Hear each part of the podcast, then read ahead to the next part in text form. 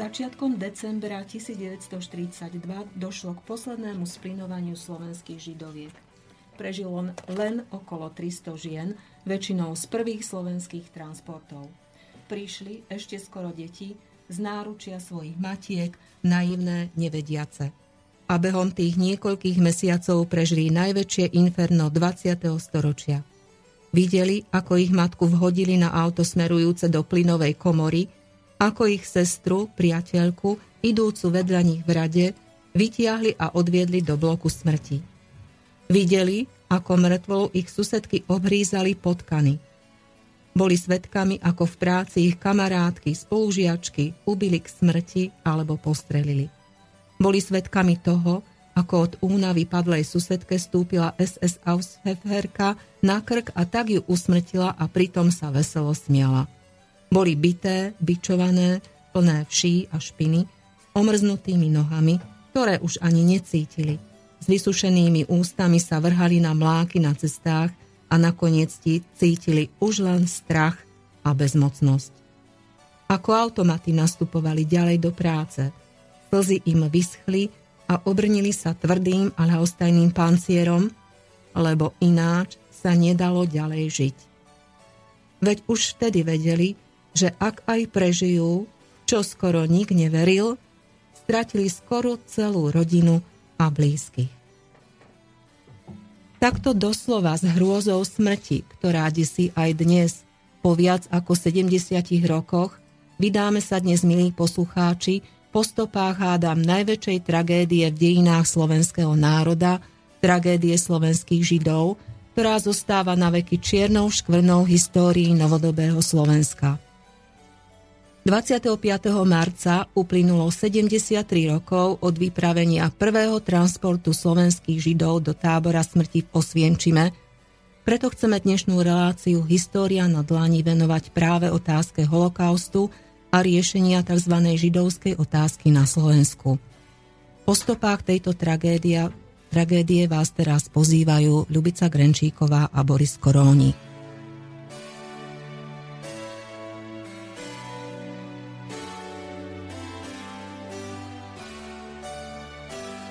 Hosťom dnešnej relácie s názvom Holokaust na Slovensku alebo po stopách tragédie je historička Múzea Slovenského národného povstania v Banskej Bystrici, pani magistra Viera Kováčová. Dobrý deň. Vierka, vydaj, vitaj, pardon. Sme radi, že si prijala Ďakujem. naše pozvanie a vydajme sa teda spolu do obdobia vojnového slovenského štátu a najväčšej kataklizmy v dejinách ľudstva druhej svetovej vojny. Dovolím si tvrdiť, že ešte stále mnoho ľudí nepozná historický termín holokaust, prípadne tzv. konečné riešenie židovskej otázky. Vysvetlíme poslucháčom, čo znamenajú. Pojmom holokaust označujeme e, systematické, cieľavedomé a štátom vykonávané prenasledovanie určitej etnickej, náboženskej a politickej skupiny, ich vyvražďovanie počas druhej svetovej vojny. Áno, tzv. konečné riešenie židovskej otázky? Konečné riešenie židovskej otázky je vlastne e, vyhľadenie všetkých 11 miliónov e, židov, ktorí žili pred druhou svetovou vojnou v Európe. Áno, čiže termín holokaust sa v podstate týka a takisto aj konečné riešenie židovskej otázky všetkých Židov žijúcich v Európe a takisto postihli tieto, dá sa povedať, represálie alebo represívne kroky aj Židov na Slovensku. To je vlastne našou témou, ale povedzme si e, troška viacej, kedy sa začala, e, alebo začalo konečné riešenie židovskej otázky. Konečné riešenie židovskej otázky sa začalo po vypuknutí druhej svetovej vojny, 1. septembra roku 1939. Hneď od jej vypuknutia nacistické vedenie malo pripravené plány na konečné riešenie židovskej otázky. Nacisti najprv uvažovali, že všetkých židov vyvežu, vyvezú niekde smerom na východ, do nejakých rezervácií, do Polska, nedaleko Lublinu. Adol Alchman sa pokúsil tento plán zrealizovať už hneď po vypuknutí druhej svetovej vojny v októbri roku 1939. No, tento jeho plán v tomto štádiu ostal len na nejakej experimentálnej báze. E, ďalším Eichmannovým plánom bolo vyvezenie Židov niekde ďaleko, aby zmizli e, z očí a ich majetok zostal tu. Pripadalo do úvahy, že Židia budú vyvezení na Madagaskar. Madagaskar. Avšak tento jeho plán bol podmienený kapituláciou Veľkej Británii. A keďže do roku 1940 sa to Nemcom nepodarilo a Angličania naďalej kontrolovali námorné cesty smerom na tento ostrov, tak aj tento plán bol odložený ad acta. Na prelome rokov, roku, rokov 1941-1942 Ehm, nacistické Nemecko už okupovalo väčšiu časť Európy a preto už mohlo tak systematickejšie začať s riešením židovskej otázky e, v celoevropskom kontexte. Úmyslom, ako vykinožiť Židov v Európe, tento úmysel prezentoval e, Heidrich vo Vanse na konferencii už v januári roku 1942. Na tejto konferencii sa prijalo rozhodnutie vykinožiť všetkých 11 miliónov Židov, ktorí boli v Európe. Na tejto konferencii sa prijala nejaká taká koordinácia, ako zvládnuť e, toto riešenie. E, prijalo sa rozhodnutie, že Židia budú usmrcovaní v tom pôvodnom pláne smerom na východ e, niekde e, v Polsku. Na jeseň roku 1941 sa Židia začali hromadne vyvážať do vyhľadzovacích táborov. Transporty centrálne organizoval hlavný úrad rížskej bezpečnosti na čele s nám už dobre známym s Adolfom Eichmannom. Z tohto úradu bol od tohto obdobia určovaný čas, počet a cieľ týchto transportov, kde boli potom Židia e, vykinožení. Židia boli e, v prvopočiatkoch strielaní, postavili sa do radov, zastrelil sa prvý rad, za nimi druhý rad, keď spadol tretí rad. No nacistom sa to videlo nehumánne, že ten druhý rad vidí, ako je ten prvý zastrelený a padá a preto mm, vymýšľali nejaké humánnejšie spôsoby vraždenia. Týmito humánnejšími spôsobmi pokladali prvé e, mobilné plynové pece, kde sa vraždilo výfukovými plynmi. E, tieto hromadné e, vraždy vykonával aj Zangrúpen a celom e, generálnom guvernante boli tieto tábory od tohto okamžiku už premenované za, efekt, za vyhľadzovacie tábory. Od začiatku roku 1942 postupne vznikali takéto centra v Majdaneku, v Belžeci, Sobibore a v Treblinke tomto roku 1943 bolo zavraždených skoro 2 milióny Židov. Hlavným miestom vyhľadzovania Židov v Osvienčime sa stal tábor v Osvienčime, kde boli v priebehu pár mesiacov uh, zostrojené štyri už stále plynové komory. Ako potom neskôr v roku 1947 pri procese vypovedal veliteľ tohto tábora HES, boli by plynom, cyklónom B, zavraždili i viac Židov, no bohužiaľ kapacita týchto štyroch e, kremačných pecí nepostačovala a tým odôvodňoval ich slabšiu výkonnosť. E,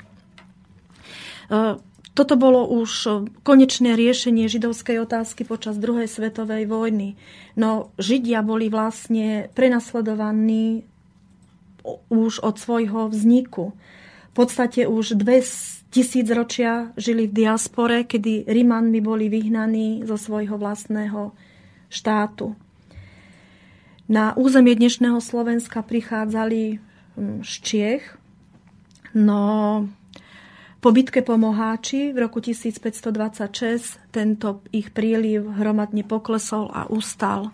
Za najstaršie židovské komunity na Slovensku pokladáme e, Komárno a Bratislavu. Výraznejšia židovská komunita na Slovensku sa začína formovať až v 18. storočí, kedy tu žilo okolo 80 tisíc židov. Už potom v 19. 20. storočí žili v 170 e, náboženských obciach, ktoré boli ich organizačnou oporou, tých ortodoxných židov a boli sústredení skoro v 2,5 tisícich takých e, osadách, kde sa, kde sa zhromažďovali. Čiže koľko asi Židov žilo na Slovensku v podstate v období pred druhou svetovou vojnou alebo teda v tých začiatkom 40. rokov? Tak presné štatistiky neexistujú, ale môžeme predpokladať, že ich bolo okolo 90 tisíc. Mm-hmm.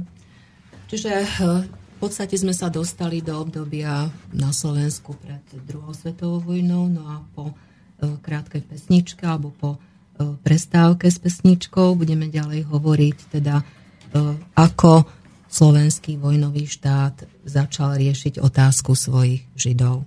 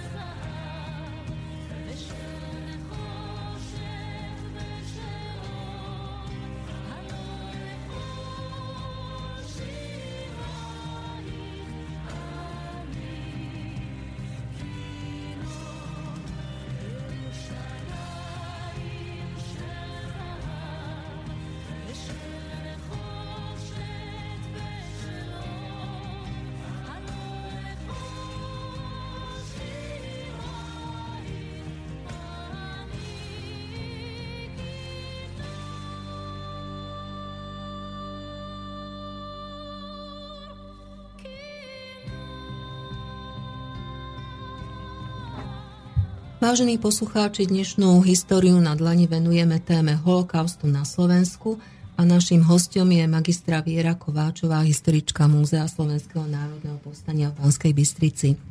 Doteraz sme v podstate vysvetlili termín holokaust alebo tzv. konečné riešenie židovskej otázky a povedali sme, že na Slovensku žilo v období pred druhou svetovou vojnou približne 90, 90 tisíc slovenských židov. Samozrejme, že e, postavenie slovenských židov sa začalo meniť v podstate aj e, s zosilnením nacistického Nemecka a teda s nástupom a vznikom slovenského štátu na Slovensku. No a ja sa pýtam, bol slovenský štát ako satelit nacistického Nemecka nútený riešiť otázku Židov na Slovensku? Keď vznikol slovenský štát 14. marca 1939, e, doktor Tiso už vo svojom prvom rozhlasovom prejave povedal, že riešenie židovskej otázky bude na Slovensku prebiehať nie kruto nenávisne, ale pokresťansky. Z môjho ďalšieho rozprávania vyplynie, že realita bola úplne a úplne iná. Slovenský štát bol neokupovanou krajinou, ktorá riešila deportácie Židov zo svojho územia do vyhľadzovacích táborov vlastnými mocensko-politickými prostriedkami. Sám Hitler bol prekvapený iniciatívou katolického farára, doktora Tisu, keď povedal, citujem, ako nám ten katolícky farárik zo Slovenska posiela Židov. E, naši žitia, keď prichádzali do týchto vyhľadzovacích táborov, tak e, tieto tábory, Osvienčím ešte v tomto čase nebol ani prestavaný. Ženský tábor Ravensbrück bol plný a Osvienčím 2 Birkenau nebol ani prestavaný, nebol dostavaný. Preto naši Židia väčšinou putovali do Osvienčimu 1. Pre niektorých to možno bola aj relatívne výhoda v tom zmysle, že tam mohli zastávať i nejaké tie funkcie, keďže do tábora prišli ako prví alebo medzi prvými. Áno, čiže v podstate sme sa dozvedeli, že slovenský štát sám iniciatívne začal riešiť otázku Židov a v podstate prečo tí Židia tak ležali, e, v, dá sa povedať, e, v žalúdkoch aj našich slovenských politikov, keď to už máme takto povedať čo sa pripisovalo napríklad aj Židom na Slovensku. Prečo e, práve boli e, oni tým, tým teda terčom aj slovenských e, politikov?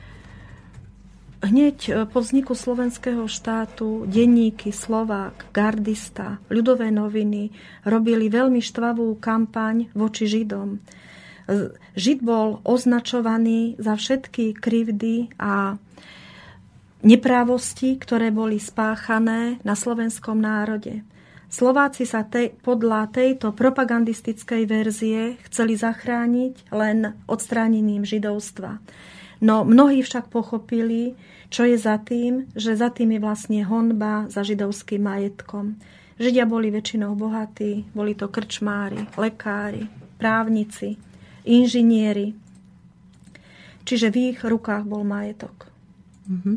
ktorého sa chceli zmocniť mm, nežidia.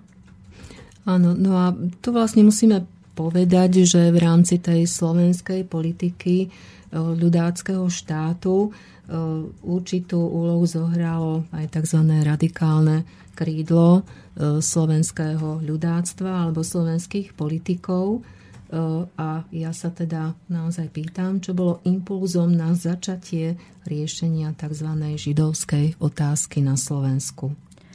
V mocenskom boji v rámci Hlinkovej slovenskej ľudovej strany sa výrazne diferencovali dva politické tábory. Radikálne krídlo, reprezentované Vojtechom Tukom a Alexandrom Machom. Toto sa snažilo o nacifikáciu politického systému na Slovensku a k radikálnemu riešeniu židovskej otázky sa prikláňalo. Proti nemu bolo umiernené krídlo, ktoré sa opieralo o nespornú autoritu e, doktora Jozefa Tisu. V záujme udržania si svojich politických pozícií a cieľov doktor Tiso ustupoval až za hranice svojich predsavzatí a politických cieľov. Nacisti si v tomto období dobre prečítali jeho osobnostný profil, nesiahli na jeho pozíciu ani po salzburských rokovaniach v lete roku 1940, kedy Nemci trvali na odchode Ferdinanda Ďurčanského z vlády, ktorý sa snažil o akú takú neutrálnu politiku Slovenska a nahradili ho no, Vojtechom Tukom. E, na základe salzburských e, rokovaní e, došlo k rýchlemu riešeniu židovskej otázky. Radikáli s Tisom viedli veľký boj ktorí viedli nevyberanými prostriedkami. No umiernených neoslabili natoľko, aby s nimi v tomto boji e, neobstáli.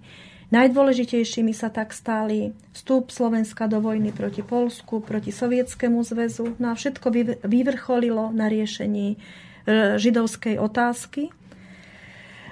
O, v zákone o Hlinkovej slovenskej ľudovej strane, Hlinkovej garde, No a tento boj potom vyvrcholil už v Slovenskom národnom povstaní. Áno, čiže mohli by sme povedať, že impulzom na začatie riešenia boli aj salzburské rokovania, ktoré posilnili radikálne krídlo politikov áno, na Slovensku, áno. keď sa predsedom vlády a zároveň aj ministrom zahraničných vecí stal, stal Vojtech Tuka. Áno, Vojtech Tuka a ministrom vnútra Alexander, Alexander Mach. Mach. Na základe týchto salzburských rokovaní prichádzajú na Slovensko i tak nemeckí berátery, 16 na každé ministerstvo. Jedným z nich bol aj Dieter Vysličený, ktorý bol poradcom v riešení židovskej otázky na Slovensku. Tiež sem prichádza nový nemecký vyslanec Manfred eh, von Killinger, ktorý sa snažil o nacifikáciu politického systému na Slovensku. A keď som študovala archívne materiály i v Moskve, tak e, veľvyslanec e, Ruska na Slovensku, Puškin, ho označil za človeka, ktorý by mal z politiky odísť a ktorý je slabomyselný.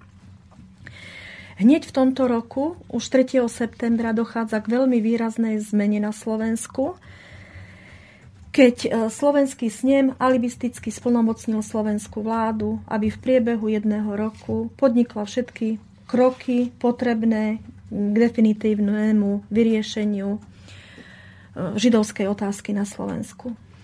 Áno, ja len k doplneniu mám tu taký citát e, Dietera Vysličeného, keď po svojom príchode vyhlásil, citujem, pozbavím 90 tisíc ľudí príjmu a majetku a vznikne z toho židovský problém, ktorý bude možno riešiť iba vysťahovaním.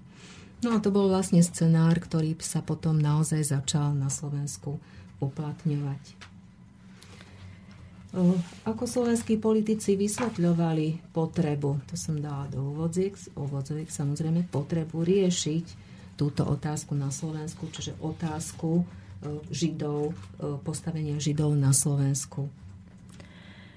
E, slovenskí politici chceli, aby Židom patril majetok len v tých 6%, čo bola čas populácie židovstva.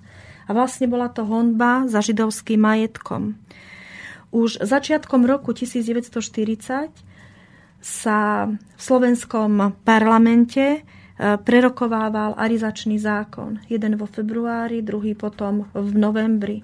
No a bola to vlastne snaha, aby židovský majetok definitívne prešiel do nežidovských rúk. E, radikáli mali v tejto otázke a v riešení tejto otázky e, v teórii jasno, no chýbal im človek, ktorý by niečo takéto vedel i prakticky vykonať. V tomto období sa Vojtechovi Tukovi na scéne objavil mm, Augustín Morávek. To bola taká šedá kancelárska myš, ktorá sa svojou vlastnou iniciatívou dopracovala až na čelo arizačného procesu. Do roku 1942 rozhodoval o miliónových majetkoch Židov a rozhodoval a rozdeľoval ich podľa svojej ľubovôle svojim kamarátom a najbližším spolupracovníkom. Za toto krátke obdobie na politickom výslní stihol neuveriteľne veľa. Náhode, aká je v tomto e, období mm, taká obvyklá, táto politická situácia, bol však veľkým e, pomocníkom a Vojtechovi Tukovi ako prvý navrhol ščítanie židovského majetku na základe e, ktorého potom sa mohli uskutočniť e, e, deportácie.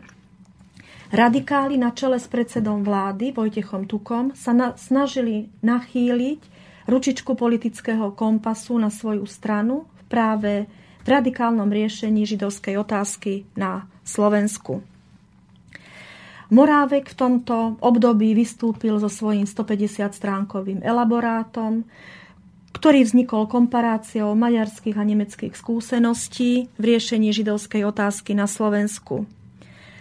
Vojtech Tuka rýchlo poskytol príležitosť Augustínovi Morávkovi realizovať jeho, jeho vízie, súhlasil s jeho ščítaním majetku i s jeho návrhom e, vývozu Židov za hranice, za hranice e, republiky.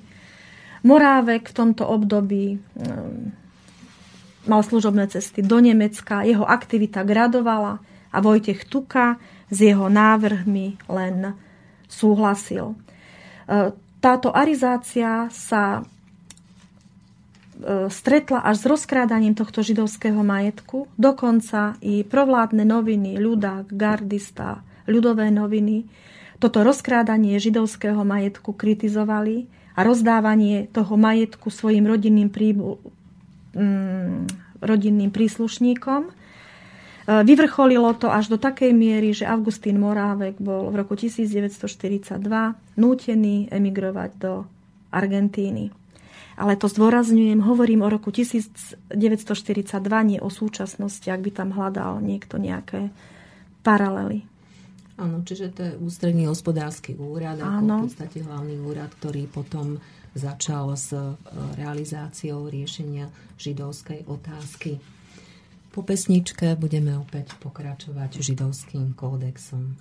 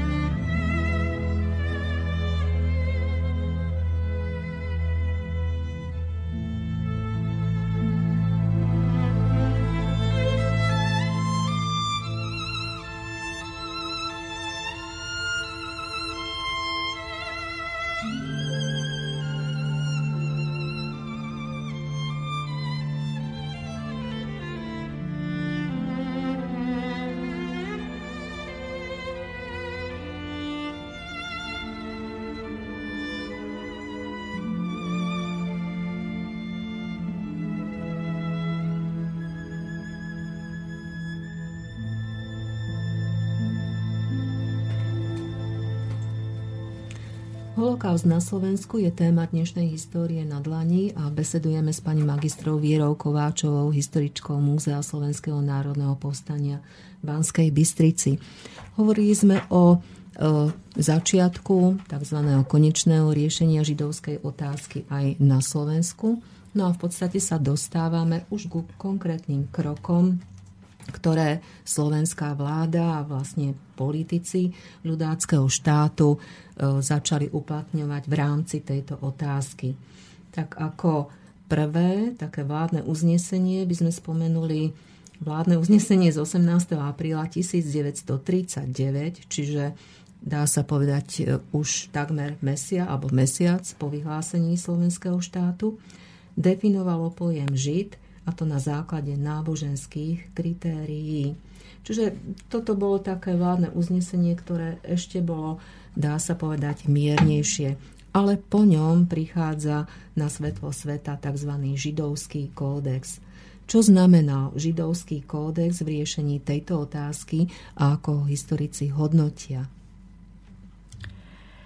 Hneď po vzniku slovenského štátu vznikali boli prijaté také všeobecné zákony. Zákony boli formulované tak všeobecne, že každý jeden sa dal použiť i voči Židom. 21. júla 1939 bola prijatá ústava, ktorá bola prevzatá z Československej ústavy z roku 1920, no bola tam vyňatá ochrana rasy. Čiže ústava už nezaručovala ochranu Židom a tí boli v neskoršom období zjavne perzekvovaní. Takýchto zákonov až do roku 1941 vyšlo niekoľko. Súhrnom všetkých týchto zákonom bol tzv. židovský kódex. 1. septembrový deň 1941 legislatívny zbor predsedníctva slovenskej vlády v prísne utajonom režime prijal osnovu zákona, číslo 198 lomeno 1941, ktorý je verejnosti známy pod názvom ako židovský kódex. Tento zákon oproti všetkým predchádzajúcim mal tú jednu výraznú zmenu, že definícia obyvateľstva už e, nebola definovaná na základe náboženskom, ale na základe rasovom. Židovský kódex uzákonil verejné nosenie žldej Dávidovej hviezdy. Židovský kódex sa skladal až z troch častí. Bol to vôbec najobsiahlejší zákon, ako slovenský snem počas celej existencie Slovenskej republiky rokov 39 až 45 e, prijal. Keďže už predtým boli prijaté určité protižidovské zákony, tak aby sa to neopakovalo, tie boli zrušené.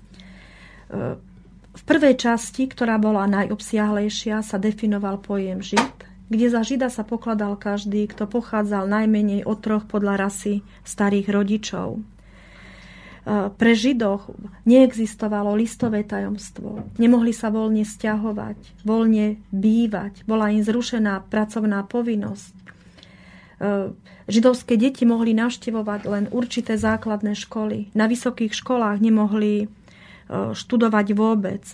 Čiže vylúčili ich zo škôl. Nemohli mať v majetku symboly hlavy štátu. E, to bol vlastne základ pre e, neskôršie odôvodňovanie deportácií, keďže nemohli pracovať, nemali, nemali zdroj príjmu a pre štát sa stali teda záťažou a ako už bolo povedané, Dieter Vyslicený povedal, že tento problém je možné riešiť len e, vysťahovaním. E, najobsiahlejšia časť židovského kódexu sa týkala arizácie. Arizačné zákony boli prijaté už v apríli a v novembri roku 1940.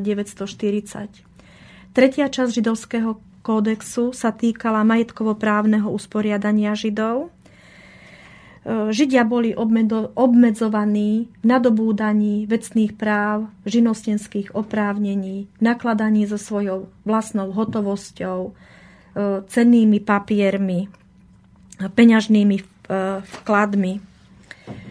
Židia nemohli vlastniť zbranie, nemohli mať vodický preukaz, zbrojný preukaz. Na základe paragrafov 255 a 256 židovského kódexu prezident Slovenskej republiky doktor Tiso mohol udeliť určité výnimky. Udelovanie výnimiek nebolo jeho výmyslom, ale bol to návrh Petra Zaďku, ktorý bol národohospodárom v slovenskom štáte. A keď ho doktor Tiso v marci roku 39 požiadal, aby sa stal ministrom hospodárstva, odpovedal, že nemôže byť minister hospodárstva v štáte, o ktorého vznik sa neusiloval, ale že mu bude nápomocný. Ďalej to bol, ďalej to bol Imrich Karvaš, guvernér Slovenskej národnej banky v Bratislave, ktorý pomohol predisponovanie 3,5 miliardy slovenských korún do filiálky Národnej banky v Banskej Bystrice a do tretice to bol e, Jozef Sivák, minister školstva. Ja, keď som študovala v okresnom archíve vo zvolenie, bohužiaľ nenašla som ani jednu kladnú odpoveď na udelenie výnimiek. Z hodnoverných zdrojov je známe, že týchto výnimiek bolo udelených asi tisíc. Vynásobíme si to počtom 4, čo je približný počet e, členov v jednej rodine tak týchto výnimiek bolo asi 4 tisíc. No i tieto výnimky mali obmedzenú platnosť. Za to, aby táto výnimka mohla byť požadovaná a dostala sa do prezidentskej kancelárie, Židia museli zaplatiť čiastku 20 až 100 tisíc slovenských korún. Hovoríme o tých vojnových rokoch. To boli strašné peniaze i pre samotných Židov. Keď radikáli chceli, aby boli E, bohatí Židia odstránení zo slovenskej spoločnosti, tak v týchto začiatkoch práve tí bohatí mali teoretickú šancu vyhnúť sa deportáciám.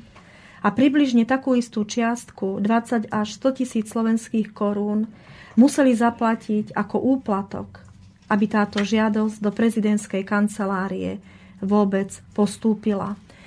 No, aká je to morálka, ktorá dovoluje prezidentovi a vláde z rasových dôvodov najprv určitú časť obyvateľstva Slovenskej republiky postaviť mimo zákon, potom udeliť e, nejakú výnimku, ktorou ju zrovnoprávni s ostatnými a následne si na tomto akte robí i nejaké zásluhy. Nie je to len bohapusté farizejstvo a lož? Áno, keď ešte vezmeme do úvahy, alebo zoberieme do úvahy, že prezident slovenského štátu bol v podstate katolíckým kňazom a mal naozaj veľkú autoritu aj v rámci cirkvi, tak je to vlastne naozaj nehumánne. No ja by som sa ešte vrátila troška k židovskému kódexu. V podstate bolo to oficiálne teda nazvané vládne nariadenie o právnom postavení Židov prijaté 9. septembra 1941 obsahoval 270 paragrafov a podľa historika Martina Lacka v jeho knihe Slovenská republika rokov 1939 až 1935 išlo o vôbec jeden z najtvrdších protižidovských zákonov v Európe. No a je zaujímavé ešte, že ani slovenskí politici sa netajili vlastne týmto práve naopak, píšili sa, že slovenský židovský kódex patrí medzi najtvrdšie protižidovské zákony vôbec v Európe. Takže nemáme sa naozaj čím chváliť a naozaj táto židovská otázka je riešenie židovskej otázky naozaj je čiernou škvrnou histórii nášho národa. Keby sme chceli ešte k tým konkrétnejším ustanoveniam napríklad židovského kódexu povedať niečo, tak e, samozrejme e, okrem toho, že Židia boli postavení v podstate na tú rasovú e, alebo na rasový základ, židovstvo ako rasový základ, museli nosiť Dávidovú žltú hviezdu, čo ešte teda strátili. Postupne, alebo ešte pred židovským kódex, kódexom stratili možnosť v podstate pracovať vo verejných službách, ako to už bolo povedané, tak židovské deti nemohli navštevovať jednotlivé školy. A potom sú to aj také konkrétne nariadenia, ktoré naozaj obmedzovali tie demokratické a ľudské, vôbec ľudské práva človeka a občianské práva človeka. Takže napríklad, ktoré by sme konkrétne ešte mohli spomenúť. No, Židia na základe židovského kódexu e, stratili postupne všetky občianské, e, boli občianské a politické e, práva a boli postupne vylúčení z hospodárskeho, kultúrneho a politického života vôbec.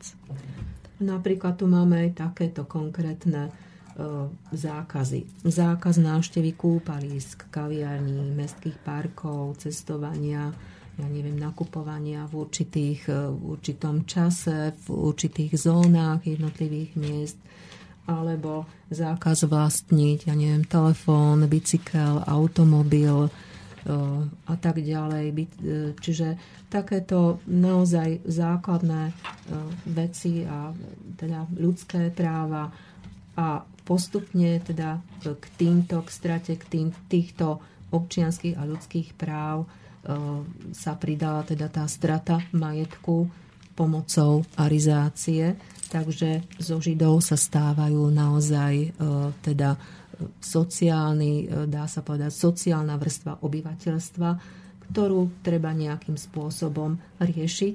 No a tým spôsobom už boli naozaj, už bolo len to konečné riešenie a to deportácie Židov zo Slovenska. O tých si povieme po hudobnej prestávke. Dobre, takže teraz... شارم لي بينا بوي مشم لو يشمريه جب شكا شوي ماي يمشم لو يرنا بعيس شارم لي بينا بوي مشم لو يشمريه جب شكا شوي ماي يمشم لو يرنا بعيس Shalom lo loy na boy, ma shem lo yishmoy nigin, shov shokat shoy mei, ma shem lo yivne bayit. Shalom lo loy na boy, ma shem lo yishmoy nigin, shov shokat shoy mei. Inei inei lo yanum, lo yanum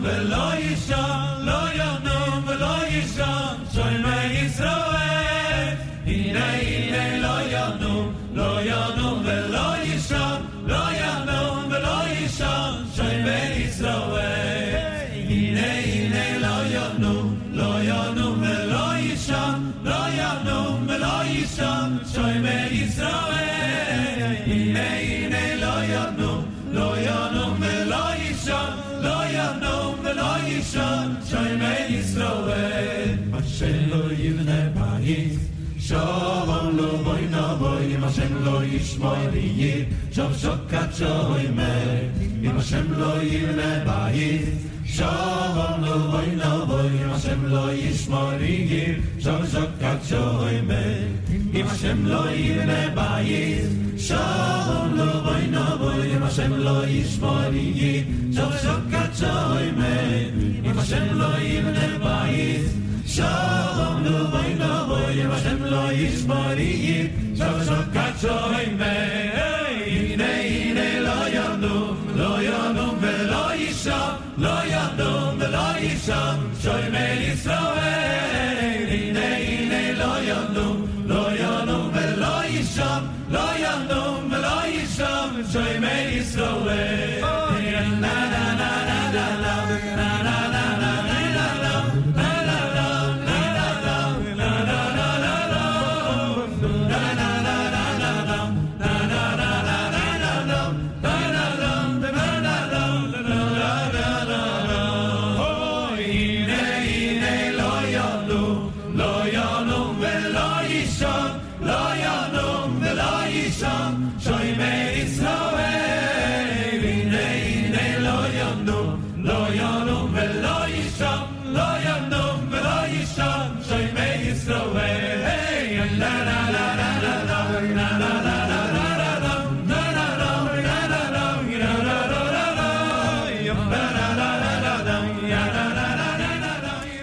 poslucháči, pokračujeme v našej besede na tému Holokaust na Slovensku s magistrou Vierou Kováčovou, historičkou Múzea Slovenského národného povstania v Banskej Bystrici. V doterajších vstupoch sme už povedali o postavení e, židovského slovenského obyvateľstva, o v podstate obmedzovaní ich slobody. E, konkrétne sme spomenuli židovský kódex ako jeden z najtvrdších protižidovských zákonov v Európe vôbec. No a na základe v podstate židovského kódexu aj predchádzajúcich nariadení stratili slovenskí židia občianské, ľudské a vôbec demokratické práva akékoľvek a na základe arizácie stratili aj svoj majetok, takže sa stali v podstate sociálnym prípadom alebo teda sociálnou vrstvou, ktorú, ktorú bolo treba nejakým spôsobom riešiť. No a tým riešením boli už len deportácie do táborov smrti. Tak kedy začala prvá vlna deportácií? koľko transportov bolo vypravených, koľko Židov bolo vyvezených v tejto prvej vlne deportácií. 24. marca 1942 zasadala slovenská vláda a v bode 19 sa lakonicky konštatovalo, že vláda schválila návrh ústavného zákona na vysťahovanie Židov z územia e, Slovenskej republiky. Akcia Dávid bola týmto štátom odštartovaná. Hneď z počiatku Tuka Mach i prezidiálny šéf Izidior Koso e, chcel, aby tieto transporty prebiehali humánne a to takým spôsobom, aby sa transportovali celé rodiny. Čiže od 11. apríla môžeme hovoriť, že transporty už boli, už boli rodinné. Povedzme si najprv ale o tom prvom transporte vôbec, alebo prvých transportoch a e, kto v podstate bol súčasťou týchto prvých transportov. V noci z 25. na 26. marca 1942 bol v Poprade na železničnej stanici pristavený transport. Do neho nastúpilo tisíc mladých slovenských dievčat vo veku od od 16 do 35 rokov. Najprv bol tento návrh 18 až 35 rokov, no ale keďže sa ukázalo, že ten transport s touto vekovou kategóriou sa nepodarí naplniť, preto sa vylepšila táto veková hranica na 16 rokov.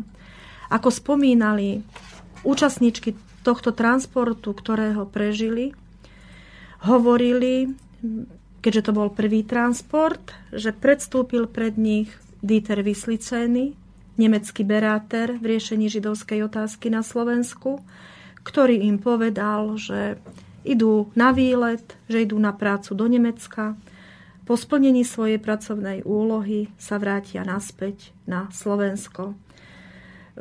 Po niektoré pocit úzkosti a depresí, ktoré mali, tak sa na chvíľu ukludnili a nastúpili do tohto transportu mysliac si, že idú e, na prácu do Nemecka. No tie pochybnosti tu u nich e, boli veľké, e, pretože mohli si zobrať zo sebou len batožinu, ktorá nemohla presiahnuť 50 kg a jedlo, ktoré bolo len na 3 dní.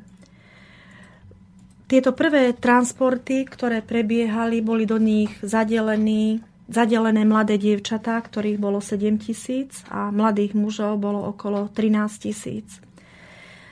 Prezidiálne dá sa povedať, že 26. marca bol... Odišiel prvý mm-hmm, transport z Popradu. 25. marca dievčatá, 26. Nie, v noci z 25. Aha. na 26. Aha, odišiel prvý transport mladých slovenských dievčat do Osvienčimu.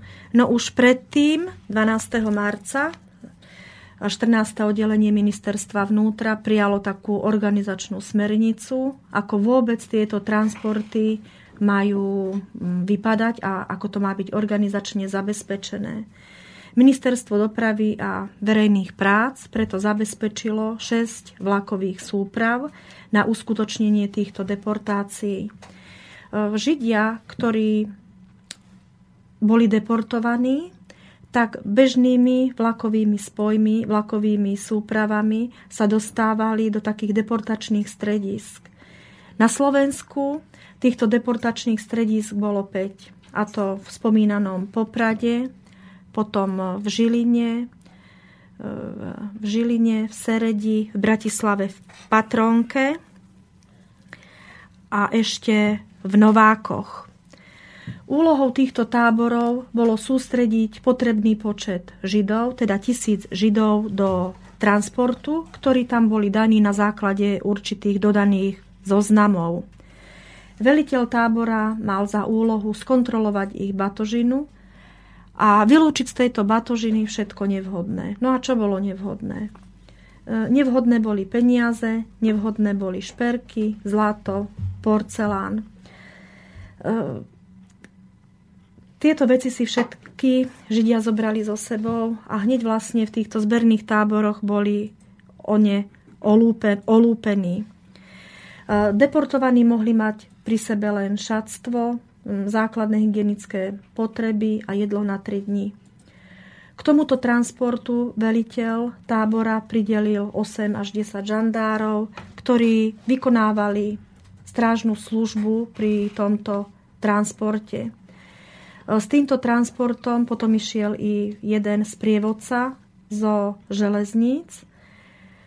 A na základe e, týchto železníc máme relatívne presnú evidenciu, pretože železnice si viedli štatistiku, aká suma má byť železniciam vyučtovaná. Za túto sumu do zberných táborov si železnice vyučtovali 13 tisíc 13 miliónov 600 tisíc e, slovenských korún. E, druhou fázou bolo zabezpečenie transportov vysťahovalcov, čo boli celé ucelené vlaky z týchto táborov za hranice Slovenska. Ako vidíme, toto bolo nielen boj o život, ale aj kšeft i so smrťou, pretože za túto službu si Železnice potom vyučtovali ďalších skoro 3 milióny slovenských korún, čo ich otransportovali do Osvienčimu. A 8 miliónov slovenských korún si vyučtovali nemecké železnice. To boli veľké peniaze. A vôbec je veľkou raritou, že slovenský štát, slovenská vláda za každého vyvezeného žida platila čiastku 500 ríských mariek táto čiastka predstavovala sumu až 28 miliónov slovenských korún.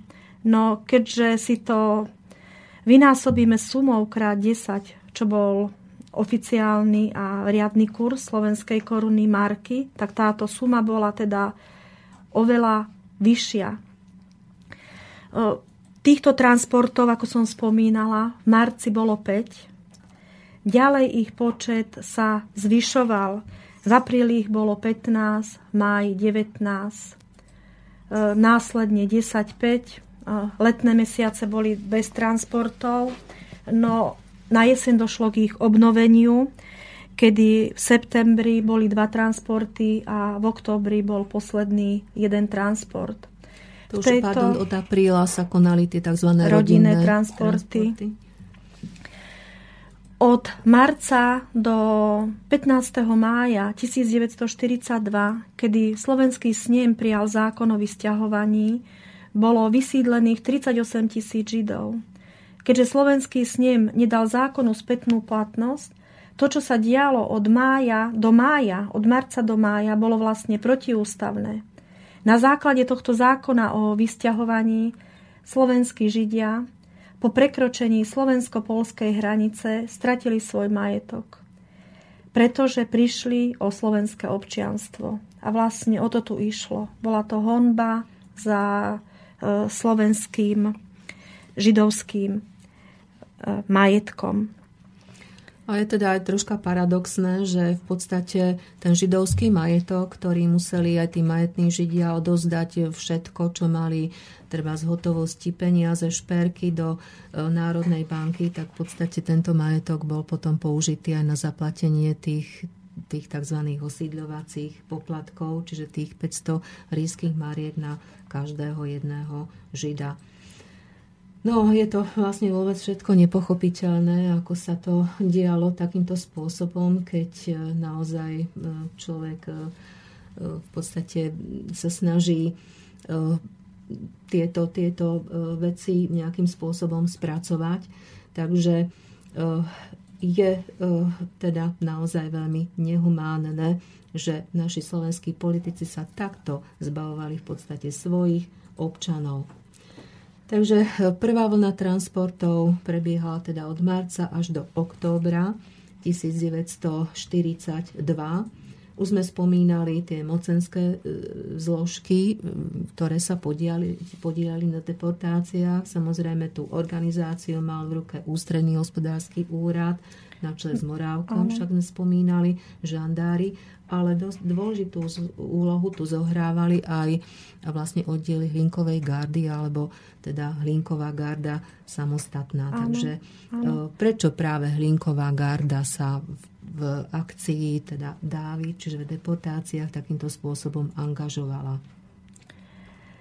Tak e, pomocné oddiely Hlinkovej gardy, to boli vôbec e, muži, ľudia, ktorí boli nezaredaní do spoločnosti a viedli k tomu zištné dôvody. Zištné dôvody. Lebo i, ako poviem, v neskoršej časti pri druhej vlny vlne deportácií, keď e, Židov olúpili o majetok a o zlato, toto im mohlo zostať. A pri každej trestnej výprave e, im si zinkasovali okolo 500 slovenských korún, čo boli na tú dobu veľmi veľké peniaze. Tie peniaze prekryli i to, že nemali problém strážiť tieto deportačné vlaky, do ktorých do dobyčích vagónov sa nakladali Židia.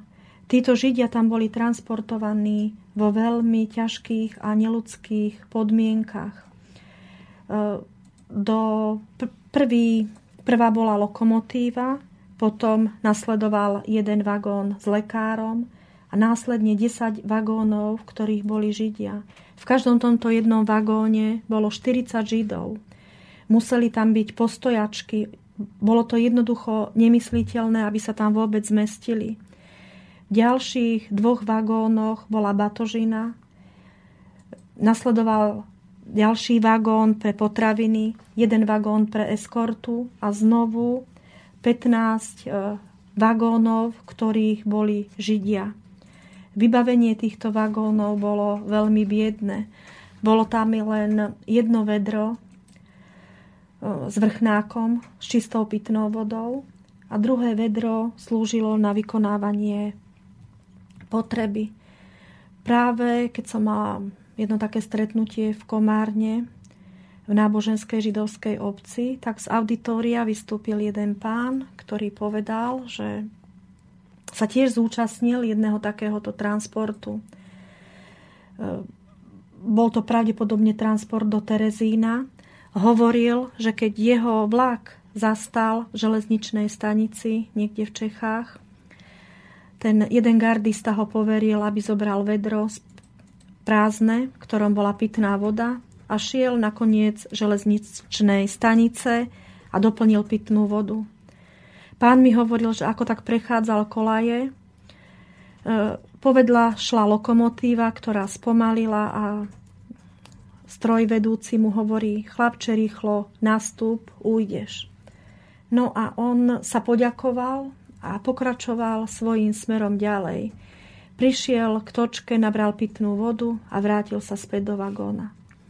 Ja som sa ho pýtala, a prečo ste neušli, mali ste ideálnu možnosť na útek. On odpovedal, musel som sa vrátiť, lebo vo vagóne ma čakal môj mladší brat. Takže to hovorilo za všetko. Obidvaja títo bratia tento transport prežili, prežili aj Osvienčím. A to i takým spôsobom, jeden z nich mal 14 rokov, druhý nejak tak podobne. E, doktor Mengele robil na týchto deťoch pokusy a to takým spôsobom, že ich zobral a dával ich do plynu. E, prišli e, do tej, na tú chodbu, do tej miestnosti a potom im povedal, že môžu ísť naspäť. Takto sa to zopakovalo asi 4 krát a skúmal, ako takáto zlomová situácia pôsobí na ľudskú psychiku. Čiže obidvaja to i za takýchto ťažkých, extrémnych e, podmienok e, prežili. Okrem toho, že každý vozeň bol vybavený dvomi vedrami, jedno s pitnou vodou, druhé na vykonávanie potreby. E, tieto vozne boli zabezpečené ešte dvomi reťazkami. Jedna slúžila na to, aby boli dvere uzamknuté na čisto a druhá reťazka e, splňala kritéria tak, aby na dverách bol zabezpečený 10 cm otvor. Takže okrem 150 plechových nádob vedier e, bola tu zabezpečená, boli tu zabezpečené ešte 300 kusov zámkov a e, taký istý počet kusov týchto reťazok.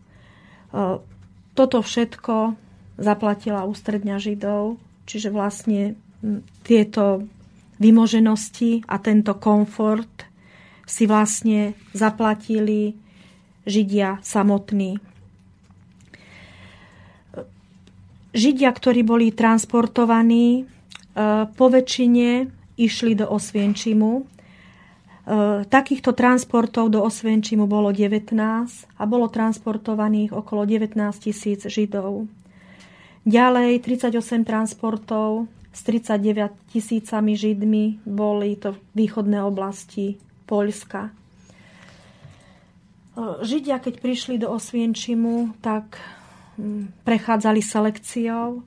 Relatívne fyzicky zdatní Židia e, boli určení na práce, pracovali v kameňolome, no ich životná púca z pravidla tiež končila smrťou, keďže pracovali veľmi ťažko. E, peši chodili niekoľko kilometrov do kameňolomov, alebo mm, keď, sa, keď robili určitú reguláciu riek, vo veľmi ťažkých, extrémnych podmienkach, v hmle, v zime, v daždi.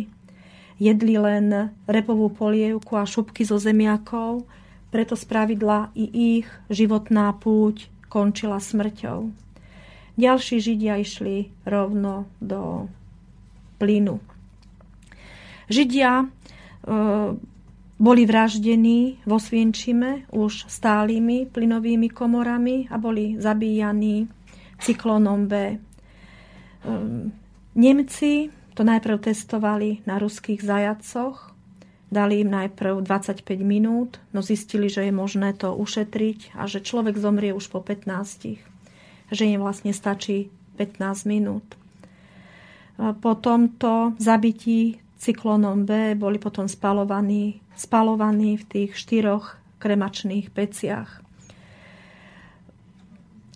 Židia tu boli zbavení zlata, len z Osvienčimu bolo asi 60 tisíc kilogramov zubného zlata poslaného do Nemecka, okolo 92 tisíc detských oblekov, 200 tisíc ženských oblekov, 220 tisíc mužských oblekov, množstvo kilogramov vlasov, ktoré sa potom no, ďalej využívali pri tkaní. E, z kostí sa vyrábalo mydlo, čiže zužitkovalo sa v Osvienčime úplne všetko. Bolo to hrozné, fakt nedá sa to ani počúvať naozaj. A kto teda navštívil múzeum e, koncentračný tábor vo Sienčime, tak všetky tieto zväztvá môže vidieť aj vlastne v dokumentovaných výstavách. Takisto e, súčasť Osvienčím, súčasťou Osvienčimu je Březinka, koncentračný tábor, takže sú to teda otrasné miesta, ktoré by si ale všetci ľudia mali pozrieť a navštíviť aj tieto miesta. Eh, v podstate eh, v tom období prvej vlny deportácií od 25. marca až do 20. októbra 1944 bolo vyvezených tých 57 transportov a máme tu aj celkové také číslo. Je to okolo 58 tisíc Židov. Týchto transportov sa mohli vyhnúť, s týmto transportom sa mohli vyhnúť ešte Židia, ktorí boli pokrstení do 14. marca roku 1939 alebo žili v zmiešaných manželstvách. Tých bolo okolo 8 tisíc. Ďalej ministerstvo hospodárstvo chránilo okolo 6100 Židov. No ale nebolo to z nejakej lásky k blížnemu, ale jednoducho bola to nevyhnutnosť. Keď vznikol slovenský štát, tak e, českí odborníci museli odísť naspäť do protektorátu Čechy a Moravy, Čecha, Čechy Morava a preto tu bola absencia lekárov, právnikov a preto tu zostali ako hospodársky dôležití Židia. A takisto okolo 2500 Židov chránilo ministerstvo dopravy a verejných prác. Celkovo bolo teda chránených do 20, tak 24-25 tisíc Židov e, z celkového počtu tých 90 tisíc Židov. No už, ako sme poznamenali, v prvej vlne židovských deportácií bolo odtransportovaných 58 tisíc židov do vyhľadzovacích táborov. Už od roku 2004 Múzeum Slovenského národného povstania v Osvienčime spravuje slovenskú expozíciu. O tom ešte budeme hovoriť, ja sa však vrátim ešte k tým deportáciám. Je možné, že by najvyšší predstavitelia štátu, samotný prezident Jozef Tiso, ale najmä samotný aktér deportácií, predseda vlády Vojtech Tuka alebo Augustín Moráve, či už ďalší predstavitelia slovenského štátu, že by nevedeli, za akým účelom sa deportácie organizujú, alebo je to len ďalší z mýtov novodobých pseudohistorikov obraňujúcich a mytologizujúcich vojnový slovenský štát? Viete, keď e, si Žid môže so sebou zobrať len batožinu, ktorá má 50, km, 50 kg, tak vie, že sa deje niečo zlé. Vedeli to samotní Židia a bohužiaľ vedeli to i tí, ktorí ich e, do týchto vagónov nakladali. E, sám Hitler bol prekvapený, keď povedal, ako nám ten katolícky farárik posiela zo Slovenska Židov keď v roku 1947 bol proces s doktorom Tisom a vypovedal na ňom bývalý nemecký vyslanec Ludín, dostal priamu otázku, čo by sa bolo stalo, keby Slovensko nevydalo svojich Židov. Rezolutne odpovedal, nebolo by sa stalo vôbec nič, lebo doktor Tiso bol u Hitlera obľúbenou osobou a Slovensko bolo pre Nemecko takou výkladnou skriňou v Európe. No, slovenská nátura a homba za majetkom sa nezaprela a vlastne preto aj tieto deportácie e, začali. No, neboli to len arizátori, ktorých mená i teraz by poslucháčom mnohé napovedali, no bola to aj druhá strana boli to obyčajní obyvatelia Slovenska, ktorí Židov ukrývali a pomáhali im a pomohli im, aby sa dočkali až jary roku 1945. Práve minulý týždeň do archívu Múzea Slovenského národného povstania pribudol nový dokument e, z Evanielického spolku z Bratislavy z novembra roku 1939, kde evanielický spolok odpovedá e, slovenským predstaviteľom na otázku, prečo nebudú vstupovať do hlinkovej gardy. E, okrem iného e, sa v tomto dokumente píše, podobne ako evanielickí kňazi, nikdy nemôžeme schvalovať také veci, ako nezákonné vyberanie peňazí od Židov, odvážanie Židov, nevinných ľudí do koncentračných táborov a brutálne zákroky proti evanielickým kňazom. Čiže už v roku 1939 sa vedelo, čo sa vlastne so Židmi v koncentračných a neskôr vo vyhľadzovacích táboroch e, deje. E, doktorovi Tisovi e, písal i pápež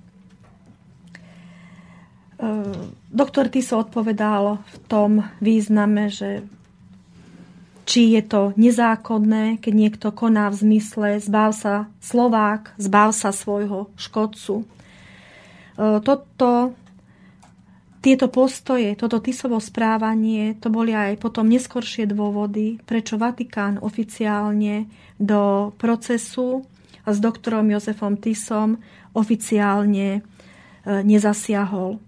E, politika voči Židom na Slovensku dotvárala popri autoritatívnom a totalitnom obraze aj nacistické črty režimu Slovenskej republiky, ktoré boli na Slovensku. E, preto do súhlasu, ako konečne vyriešiť židovskú otázku, sa hľadalo sa bolo i nájdenie skutočného nepriateľa za všetky krivdy spáchané na slovenskom národe a tým bol jednoznačne Žid. To bola aspoň oficiálna ľudácká politika. Áno, čiže jednoznačne naozaj musíme odsúdiť tento nehumánny čin a navyše aj konanie e, prezidenta Jozefa Tisu, ktorý aspoň z pozície teda katolického kniaza tým, že bol vlastne apelovaný pápežom, neurobil vôbec nič, práve naopak aj na e, po vojnovom procese sa obhajoval tým, že veď e, slovenský štát musel robiť deportácie, lebo ináč by bol stratil, stratil svoju samostatnosť, čo teda nebolo adekvátne realite. Pri tomto procese, ktorý bol v roku 1946-47, ani raz bohužiaľ neuľutoval e, fašistické represálie na Slovensku po potlačení povstania. Židovské židovské deportácie. Jeho autoritatívna povaha mu bránila e, vyhnúť sa z odpovednosti. V prípade prílišného zasahovania nacistov do slovenskej politiky mal doktor Tiso po celé to obdobie trvania Slovenskej republiky rokov 1939-1945 možnosť, niekoľko možností opustiť politickú scénu, keďže v politike Slovenskej republiky bolo mnoho prvkov, ktoré jemu ako katolíckému kňazovi e, nekonvektovali a boli v prísnom rozpore s jeho kňazským postavením. Prečo potom mnohé túto krajnú možnosť nikdy nevyužil? Mnohé indície nás vedú k tomu, že snaha zostať na prezidentskom poste a sústredovať a sústreďovať vo svojich rukách neobmedzenú moc, e, ho viedla k tomu, že jednal často v rozpore so svojím vlastným svedomím. Priam žaraz, zarážajúca jeho, je jeho dvojtvárnosť v riešení židovskej otázky.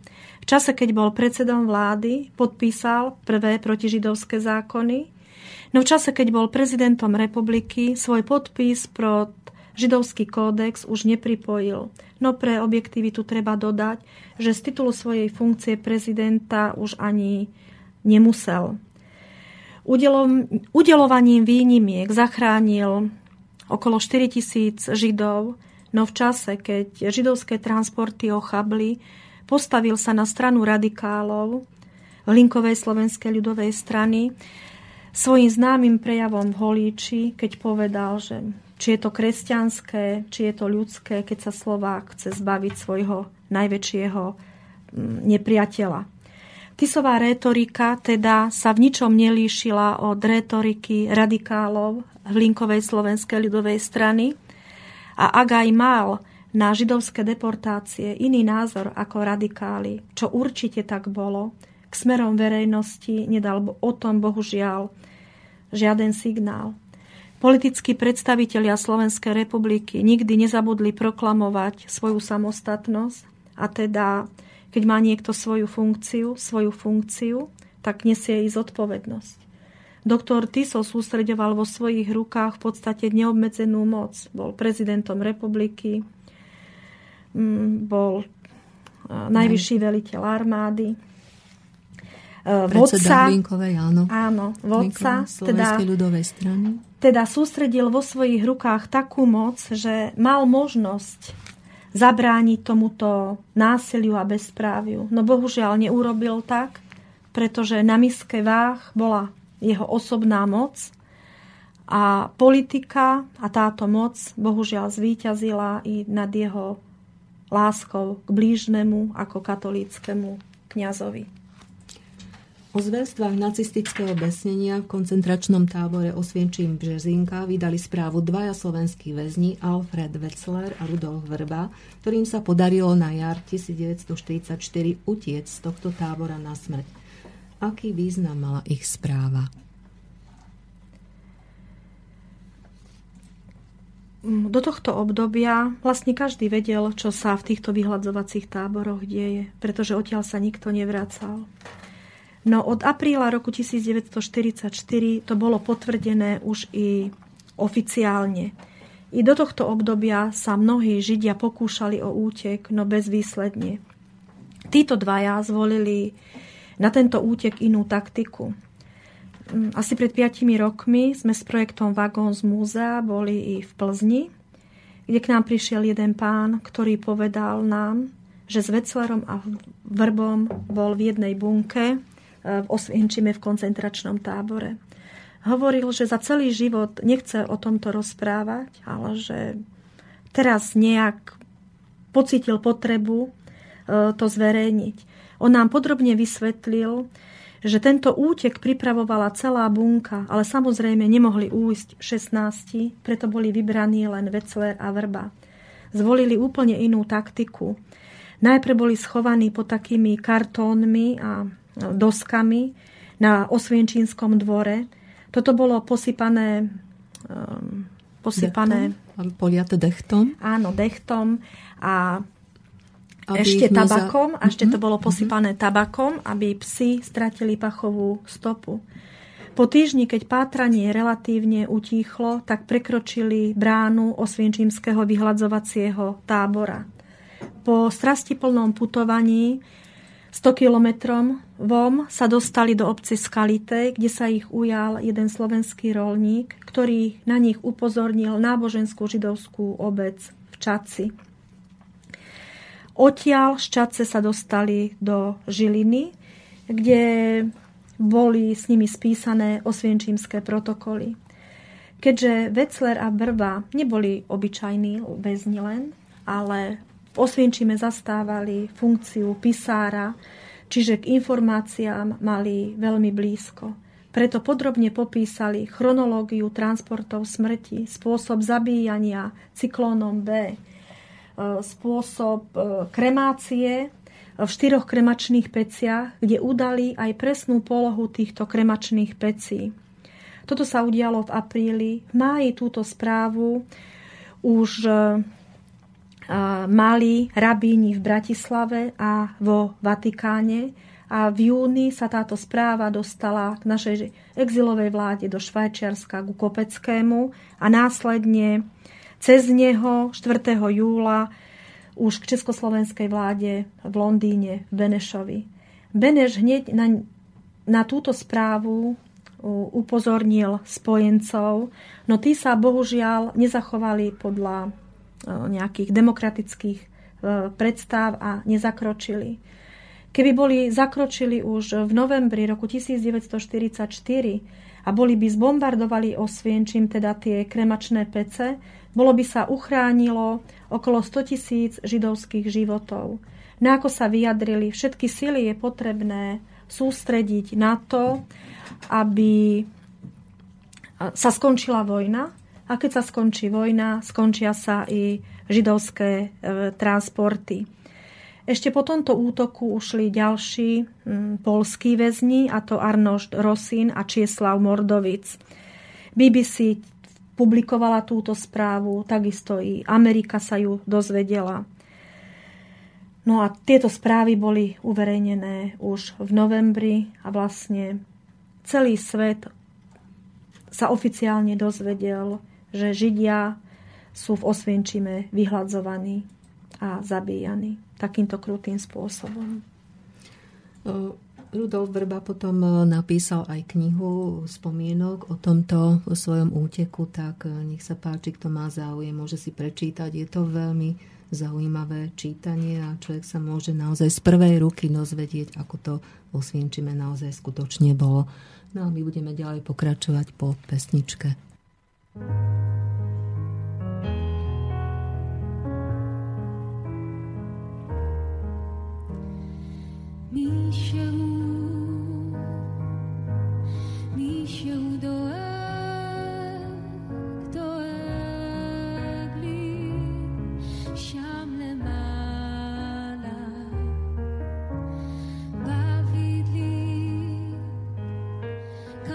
כוכבים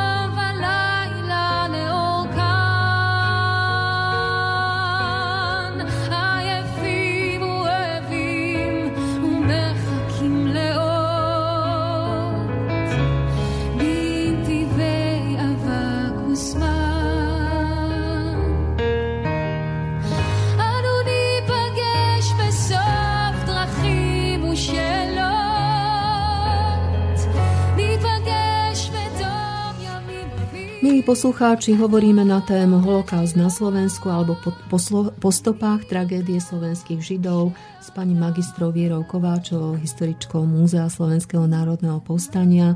Už sme naozaj povedali v predchádzajúcom vstupe o prvej vlne deportácií slovenských židov. No a teraz by sme mohli charakterizovať druhú vlnu deportácií židov zo Slovenska, teda kedy sa začala, kto ju organizoval a aká je štatistika obetí?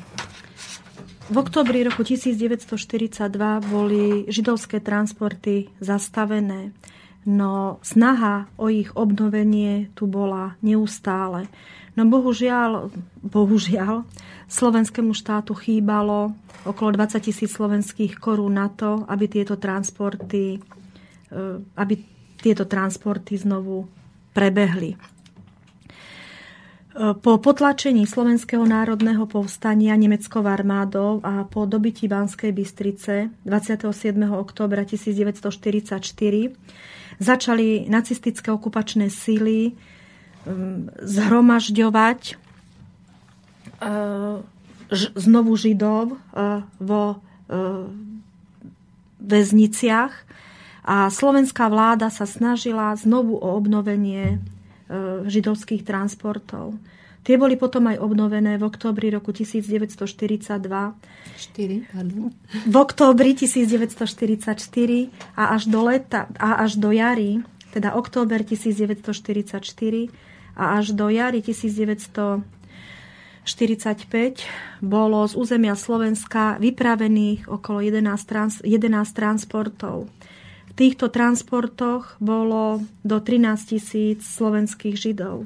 Tieto transporty väčšinou smerovali do Terezína, no potom do z Terezína znovu do Osvienčimu. E,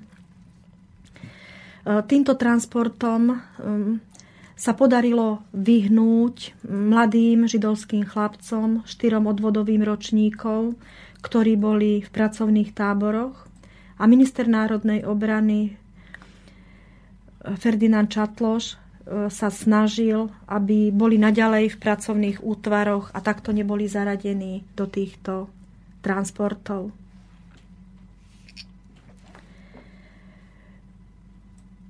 Čiže opäť boli e, Židia vyvezení do Osvienčimu. Áno, áno. Čiže pod, boli e, teda... Do Terezína a, a potom a do Osvienčimu. Čiže opäť sa konal ten istý scenár, selekcia Ano. Tí, ktorí boli využiteľní, tak sa teda využili na práce, ostatní teda putovali ešte do plynových komôr.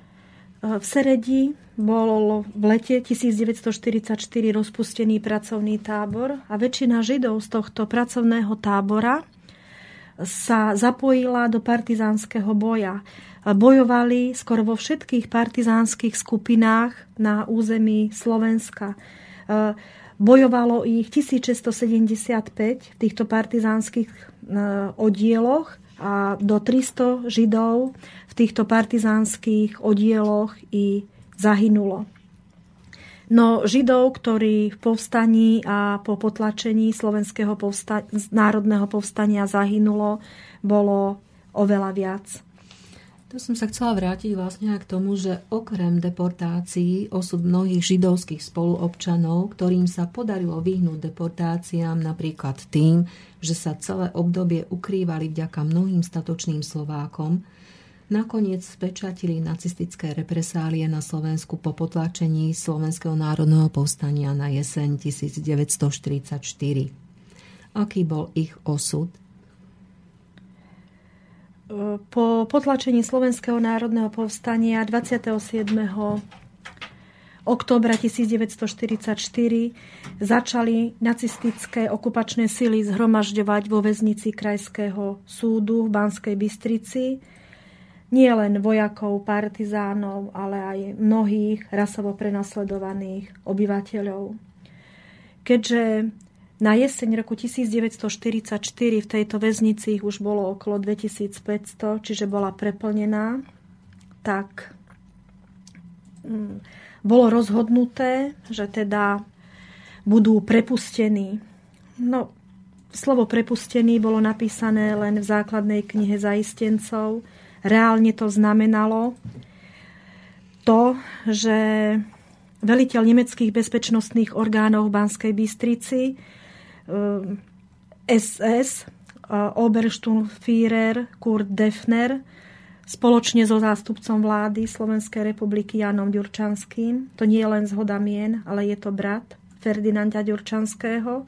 A takisto Vojtechom Košovským, ktorý bol poverencom Hlinkovej gardy pre Pohronskú župu, sa rozhodli, že títo ľudia boli zlikvidovaní Naložili ich do čiernych autobusov alebo do nákladných aut a vyviezli ich do Kremničky, kde boli protitankové zákopy ešte z povstania. Ľuďom prikázali, teda obyvateľom, aby v to ráno nevychádzali zo svojich domov a tam boli postrielaní prvej masovej poprave... Tí väzni, áno, tí väzni. Tí väzni. K prvej masovej poprave už došlo, teda hneď v ten deň, kedy boli prepustení, hneď 5. novembra roku 1944, kedy ich tam bolo popravených 108. No, Potom 20. novembra 1944 to bola druhá masová poprava. V tejto poprave bolo okolo 250, 250 židov 20. novembra 1944 medzi tými 250 židmi bola i Marta Rejková, ktorá sa narodila v roku 1914 v chudobnej židovskej rodine e, v Rožňave. V roku 1919 sa presťahovala aj s rodičmi do Banskej Bystrice, kde potom študovala na základnej škole a na strednej škole, ktorú však pre nedostatok finančných prostriedkov nedokončila a potom začala pracovať v želiez, železárstve. Od mladosti bola veľmi aktívna v sionistickom hnutí a roku 1938 sa presťahovala do Bratislavy, kde v tomto svojom hnutí znovu pokračovala. Vyučovala na prípravných kurzoch pre utečencov do Palestíny. Odišla do Palestíny aj so svojím manželom a tam e, prostredníctvom také židovskej agentúry hľadala dobrovoľníkov, ktorí boli ochotní e, na špeciálne vojenské operácie.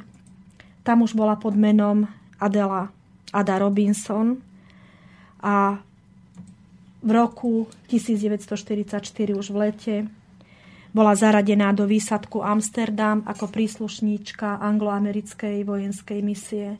Keď prišla na Slovensko, tak tu organizovala uh, presun židovských detí do Palestíny pomáhala získavať finančné prostriedky partizánom e, v partizánskych skupinách, e, pomáhala e, lecom, ktorí boli zostrelení nad územím Slovenska. Po potlačení povstania 31.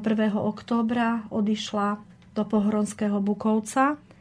No a na nasledujúci deň bol tento Pohronský Bukovec prepadnutý ukrajinskou hliadkou.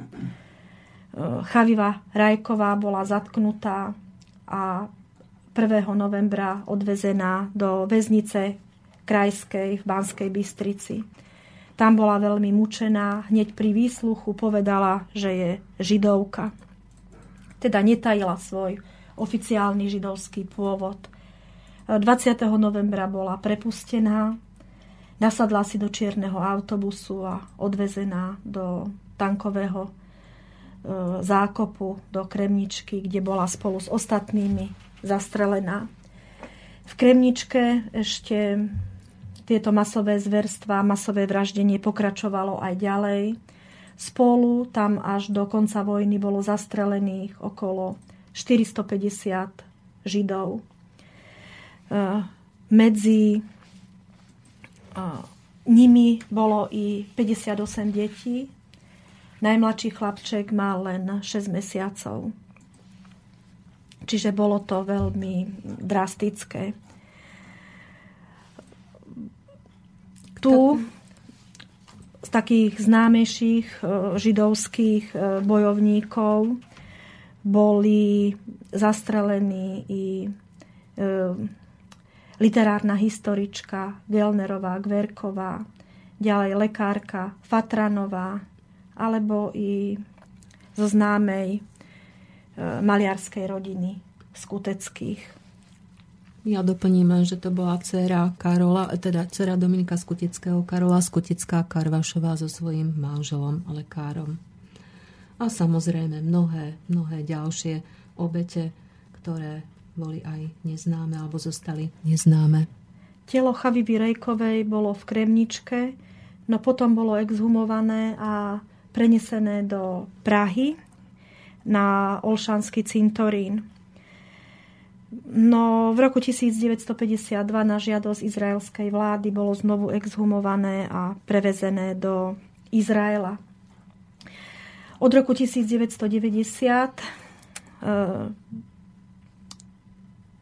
Mestský národný výbor vtedajší v Banskej Bystrici udelil Chavive Rejkovej e, čestné občanstvo in memoriam. No a ja už len doplním, že v Láni Múzeum Slovenského národného povstania otvorilo park Chavivy Rejkovej. Je to bývalá romantická záhrada pri Múzeu Slovenského národného povstania. Táto záhrada nesie jej meno, je tam jej bysta. E, a práve teraz, 25. marca, sme si v múzeu uctili i pamiatku eh, obetí prvého židovského transportu tým, že sme tam na ich počet zapálili tisíc sviečok. Áno, čiže spomínali sme Kremničku, aj v Nemeckej e, boli e, alebo zabití, alebo teda e, alebo aj v Nemeckej sa nachádzajú židovské obete.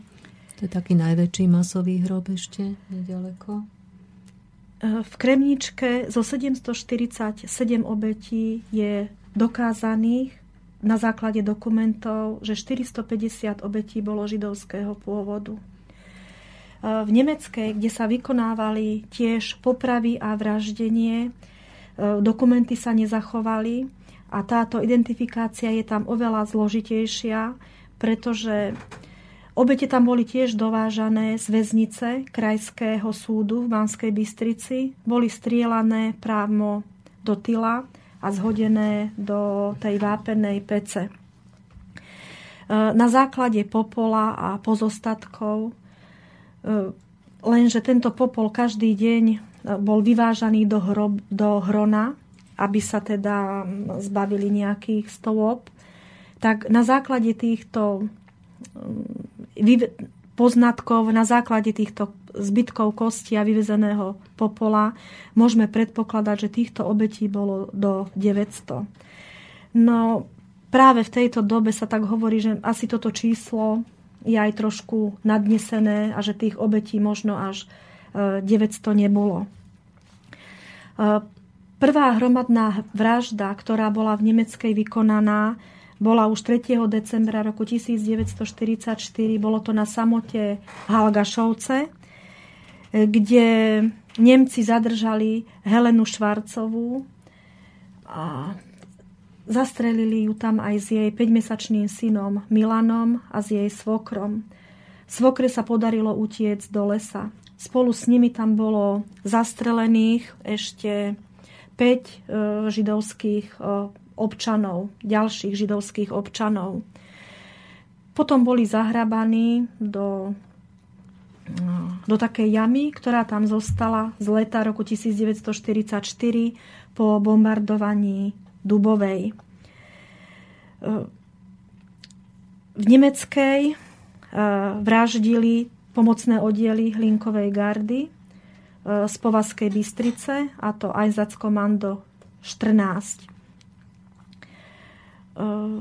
z tých obetí, ktorých bolo do 900, môžeme predpokladať, že 250 bolo práve Židov. Tieto obete boli najprv okradnuté o zlato a okolo tých 150 príslušníkov tam bolo pomocných oddielov Hlinkovej gardy. No a keďže tá odmena v podobe 500 slovenských korún bola vábivá, tak sa na tomto vraždení zúčastňovali. Samozrejme, že týchto masových hrobov je po celom Slovensku naozaj veľmi veľa, takže ďalšie židovské obete v nich sa nachádzajú určite a ja sa pýtam, či máme nejakú takú výslednú štatistiku, koľko slovenských židov sa celkovo stalo obeťami holokaustu na Slovensku a koľký z nich prežili inferno nacistických tovární na smrť. No, v prvej vlne židovských deportácií to bolo okolo tých 58 tisíc židov od marca do oktobra roku 1942. V druhej vlne židovských deportácií od e, jesene roku 1944 až do jare 1945 to bolo okolo 13 500 židov. Potom, ako bolo Slovenské národné povstanie potlačené, tak e, vojaci a partizáni ustupujú do hvor, kde v horách im pomáhajú obyvatelia dedín a, e, dedín a miest. E, v týchto dedinách a v horách, v bunkroch bolo schovaných i mnoho Židov. Po potlačení povstania na Slovensku bolo vypálených 103 slovenských dedín a svoju smrť v 211 masových hroboch našlo okolo 5,5 tisíca ľudí. Z nich veľká časť bola práve Židia a civilní obyvatelia dedín, ktorí pomáhali e, vojakom a partizánom bojujúcim v horách. Dlhé roky po skončení druhej svetovej vojny bola otázka holokaustu na Slovensku tabu. Mohli by sme povedať, prečo to tak bolo? No samozrejme ani samotní Židia sa k tomu už nehlásili. E, väčšina Židov sa hneď po vojne odsťahovala do Izraela, zmenili si meno a o tejto svojej krvavej, na túto svoju krvavú históriu chceli zabudnúť. A takisto i Slovenská republika sa k takejto svojej temnej minulosti nechcela hlásiť. Otázku holokaustu na Slovensku otvorilo až prvé medzinárodné sympózium s touto témou pod názvom Tragédia slovenských židov, ktoré sa uskutočnilo pri príležitosti 50. smutného výročia vypravenia prvého židovského transportu zo Slovenska do Osvienčimu v dňoch 25. až 27. marca 1992 v Banskej Bystrici. Pri tejto príležitosti sa začala spolupráca aj s historikmi a historickými inštitúciami v Izraeli a odvtedy sa aj na Slovensku každoročne udeluje cena Spravodlivý medzi národmi. Aká je to cena? Komu sa udeluje? Židia, ktorí boli schovaní e, medzi v domoch medzi obyvateľmi dedín, tak e, títo obyvateľia im pomáhali nezištne a v ohrození života svojho a celých svojich rodín. Preto už niekoľko rokov sa udeluje vyznamenanie tým obyvateľom Slovenskej republiky, ktorí Židov počas druhej svetovej vojny schovávali a takto ich zachránili pred deportáciami a zachránili im svoj život. No a takých e, Slovákov statočných sa naozaj nájde e, veľa a ich každým rokom teda sú oceňovaní konkrétni ľudia za pomoc konkrétnym ľuďom.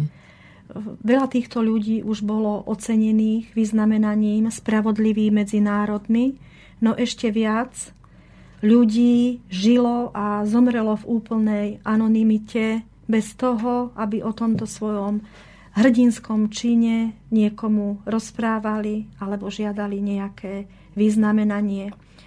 I odmenou pre moju starú mamu bola vianočná pohľadnica od e, Židov e, z turčanských teplíc o tom, že žijú a že im prajú príjemné sviatky. Súčasťou bývalého koncentračného tábora Osvienčím v Žezinka, ktoré je dnes smutným múzeum na toto tragické obdobie ľudských dejín, je aj slovenská expozícia holokaustu. Kedy bola otvorená? Po trojročnom štúdiu materiálov archívnych vo všetkých archívoch na Slovensku a hlavne v koncentračnom tábore Osvienčím bola v roku 2004 otvorená stála slovenská expozícia ktorá je bohatá nie len na dokumentárny fotografický materiál, ale i trojrozmerný materiál. Je veľmi naštevovaná, hlavne e, stredoškolákmi zo Slovenska v januári 2015 pri príležitosti 70. výročia oslobodenia koncentračného táboru, tábora Osvienčím Březinka bola v múzeu SNP otvorená výstava o tomto najväčšom, najkrutejšom tábore smrti. Čo návštevníkom ponúka? Na niekoľkých paneloch si návštevník sa môže oboznámiť s touto krutou históriou e, v tomto koncentračnom tábore známe osobnosti o týchto ukrutnostiach tam e, hovoria a môžu si návštevníci prečítať ich e, citáty o týchto neludských podmienkach, v ktorých tam žili a väčšina z nich i zahynula. Niektorí z tých, ktorí prežili, vydali svoje svedectvo, naozaj smutné svedectvo o svojom pobyte v koncentračnom tábore aj E, vo forme svojich spomienok. Takže napríklad e, Slovenské národné múzeum, Múzeum židovskej kultúry na Slovensku vydalo v rámci svojej edície Judaika Slovenk, Slovaka spomienky tých, ktorí prežili Osvienčím. hovoríme o tzv. oral histórii. Prečo je dôležitá oral histórii? Čiže pre mladých, spomienky. Pre mladých ľudí je, je to cenejšie, keď to počujú od tých priamých účastníkov, ktorí to prežili, keď si to nie len, že si to čítajú. Ja sama som sa mohla stretnúť um, s niektorými, ktorí, ktoré koncentračný tábor a vyhľadzovací tábor Osvienčím prežili a porozprávali nám svoje spomienky. Tieto spomienky rozprávajú až po desiatkách rokoch, pretože až do tohto obdobia to aj pre nich bola tabuizovaná téma spojená s tými ukrutnosťami, ktoré tam prežili. Ja som aj v úvode čítala uh, jednu spomienku pani Margity Švalbovej, s názvom Slovenské židovky v Osvienčime a táto jej spomienka vlastne na e, prežité roky v Osvienčime vyšla v knihe Tragédia slovenských židov, ktorá bola vydaná ešte pri príležitosti toho medzinárodného sympózia v roku 1992 ale uh, už spomínané Múzeum židovskej kultúry vydalo naozaj aj viacej memoárov uh, tých, ktorí prežili teda osvienčím. Takže nech sa páči, kto má záujem, môže siahnuť po edícii Judajka Slovaka a niektoré knihy sa nachádzajú aj v knižnici Múzea Slovenského národného povstania alebo dajú sa kúpiť aj priamo v múzeu. Doktorka Švalbová rozprávala svoj osobný príbeh, keď ako medička pracovala vo vyhľadzovacom tábore Osvienčím. Keď mladé dievčatá doviezli do Osvienčimu, niektoré volili takú formu odporu, že sa hneď hodili na elektrický drvot, aby, aby hneď zahynuli a netrpeli ďalej vo svojom živote. E, Lia, dievča z Bratislavy, mladá židovka, volila takú formu odporu, že jednoducho nejedla. Keď už na kos vyhľadovelu ju doviezli do Osvienčínskej mm, nemocnice, medička doktorka Švalbová sa jej ujala a presviečala ju, aby len jedla, že tieto ukrutnosti pominú a oni obidve Osvienčím prežijú a dostajú sa, dostanú sa domov. Nakoniec ju prehovorila, ako tak ju vykrmila a medička sa veľmi radovala, že jej zdravotný stav sa veľmi zlepšil. E, doktorka Švalbová jedno ráno prišla do práce, prečítala si zoznam mladých dievčat, ktoré idú do plynu a našla tam meno Lee. Keď sa ráno v nemocnici rozdávala káva, oni to tak nazvali, že je to káva, bola to len taká čierna zahustená voda, Eh, doktorka Švalbová do tejto kávy Lie pridala aj Fanadorm a keď Liu nakladali do nákladného auta, bola už bezvedomí. Tak to sú naozaj tragické osudy mnohých aj zo slovenských židov. Čo aktuálne v súvislosti s touto témou ponúka dnes Múzeum Slovenského národného povstania v Banskej Bystrici? V roku 2009 Múzeum Slovenského národného povstania na Technickej univerzite vo Zvolenie poriadalo medzinárodnú vedeckú konferenciu Druhá vlna židovských deportácií. Z tejto konferencie je knižnici alebo i e, možnosť k zakúpeniu je zborník. Ďalšiu konferenciu sme poriadali v Lani pod názvom Riešenie židovskej otázky v spojeneckých krajinách nacistického Nemecka.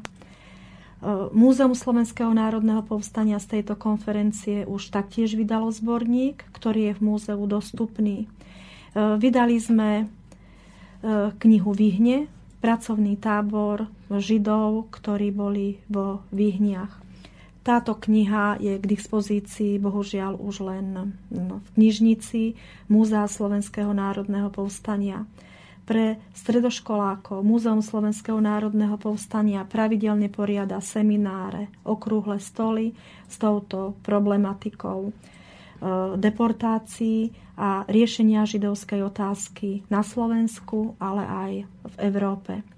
Tiež e, pracovníci Múzea Slovenského národného povstania sa Na sklonku minulého roku a celý tento rok zapojili do projektu Bábkového divadla na raz cesti mm, v scénach pre e, dospelých, kde sú účastníkmi no, e, divadla Hviezdy sú dnes tiché, kde sú prezentované najznámejšie denníky vojnových čias. Z druhej svetovej vojny je to predovšetkým denník e, Ani Frankovej. Tak všetko sú, sú to zaujímavé témy a až sme vás, milí poslucháči, zaujali, tak nech sa páči siahnite po literatúre, ktoré je dnes už, chvála Bohu, dosť e, aj v múzeu SNP alebo aj v iných knižniciach. Alebo až budete mať e, tú odvahu, tak sa vydajte na cestu do smutne známeho múzea Osvienčím Žezinka. A už len na záver by som povedala, že na sklonku apríla tohto roku múzeum, poriada konferenciu k 70. výročiu oslobodenia, oslobodeniu Slovenska pod názvom Slovensko v roku 1944-45 a účastníkom bude i pán Jelínek e, z Izraela, ktorý už zaslal svoj hodnotný príspevok. My sme, milí poslucháči, dnes už našu tému vyčerpali. Ja ďakujem nášmu hostovi, čiže našej hostke, pani magistre Viere Kováčovej, historičke e, Múzea Slovenského národného povstania v Banskej Bystrici. Ďakujem, Vierka, že si prišla do nášho vysielania. Ďakujem za pozvanie. A prejeme ti veľa síl do ďalšej práce a veľa úspechov aj na muzeálnom poli a na šírení teda aj teda takýchto eh, informácií, treba aj na tému holokaustu. Od mikrofónu sa dnes s vami lúči Ľubica Grenčíková, spoza technického pultu Boris Koróni a celkom na záver si dovolím ešte tento citát. Hovorí sa, že budúcnosť je vždy zrodená v bolesti. História vojen je históriou bolesti. Ak budeme múdri, to, čo sa zrodí v bolesti, dozrie v prísľub lepšieho sveta, pretože sme sa naučili, že si už viac nemôžeme dovoliť chyby minulosti.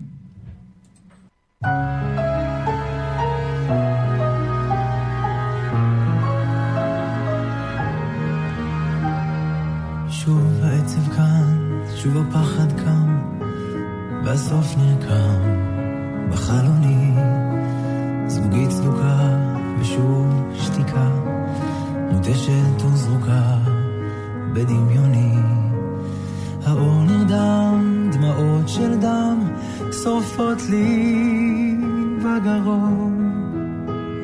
ידי צרוטה תקרא שמותה, כשאני שר לך את השיר האחרון. השארת לי רק מילים, נקלט בין הצללים. ספרים מסודרים בין החדרים השארת רק מילים, זר של מנעולים אלוהים, השארת רק מילים קירות שותקים עכשיו, מה לקחת כשברחת? כן, מה לקחת? במלחמה הזאת אולי ניצחת ומה נשאר לי כשהלכת? השארת לי רק מילים, מקלט בין הצללים, ספרים מסודרים ובין החדרים. השארת לי רק מילים, זר של מנעולים, אלוהים, השארת לי רק מילים. השארת לי רק מילים, מקלט בין הצללים, ספרים מסודרים ובין החדרים. השארת לי רק מילים, זר של מנעולים,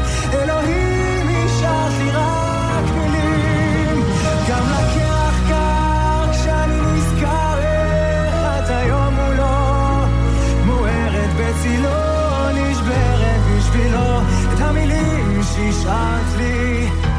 את עכשיו אומרת לא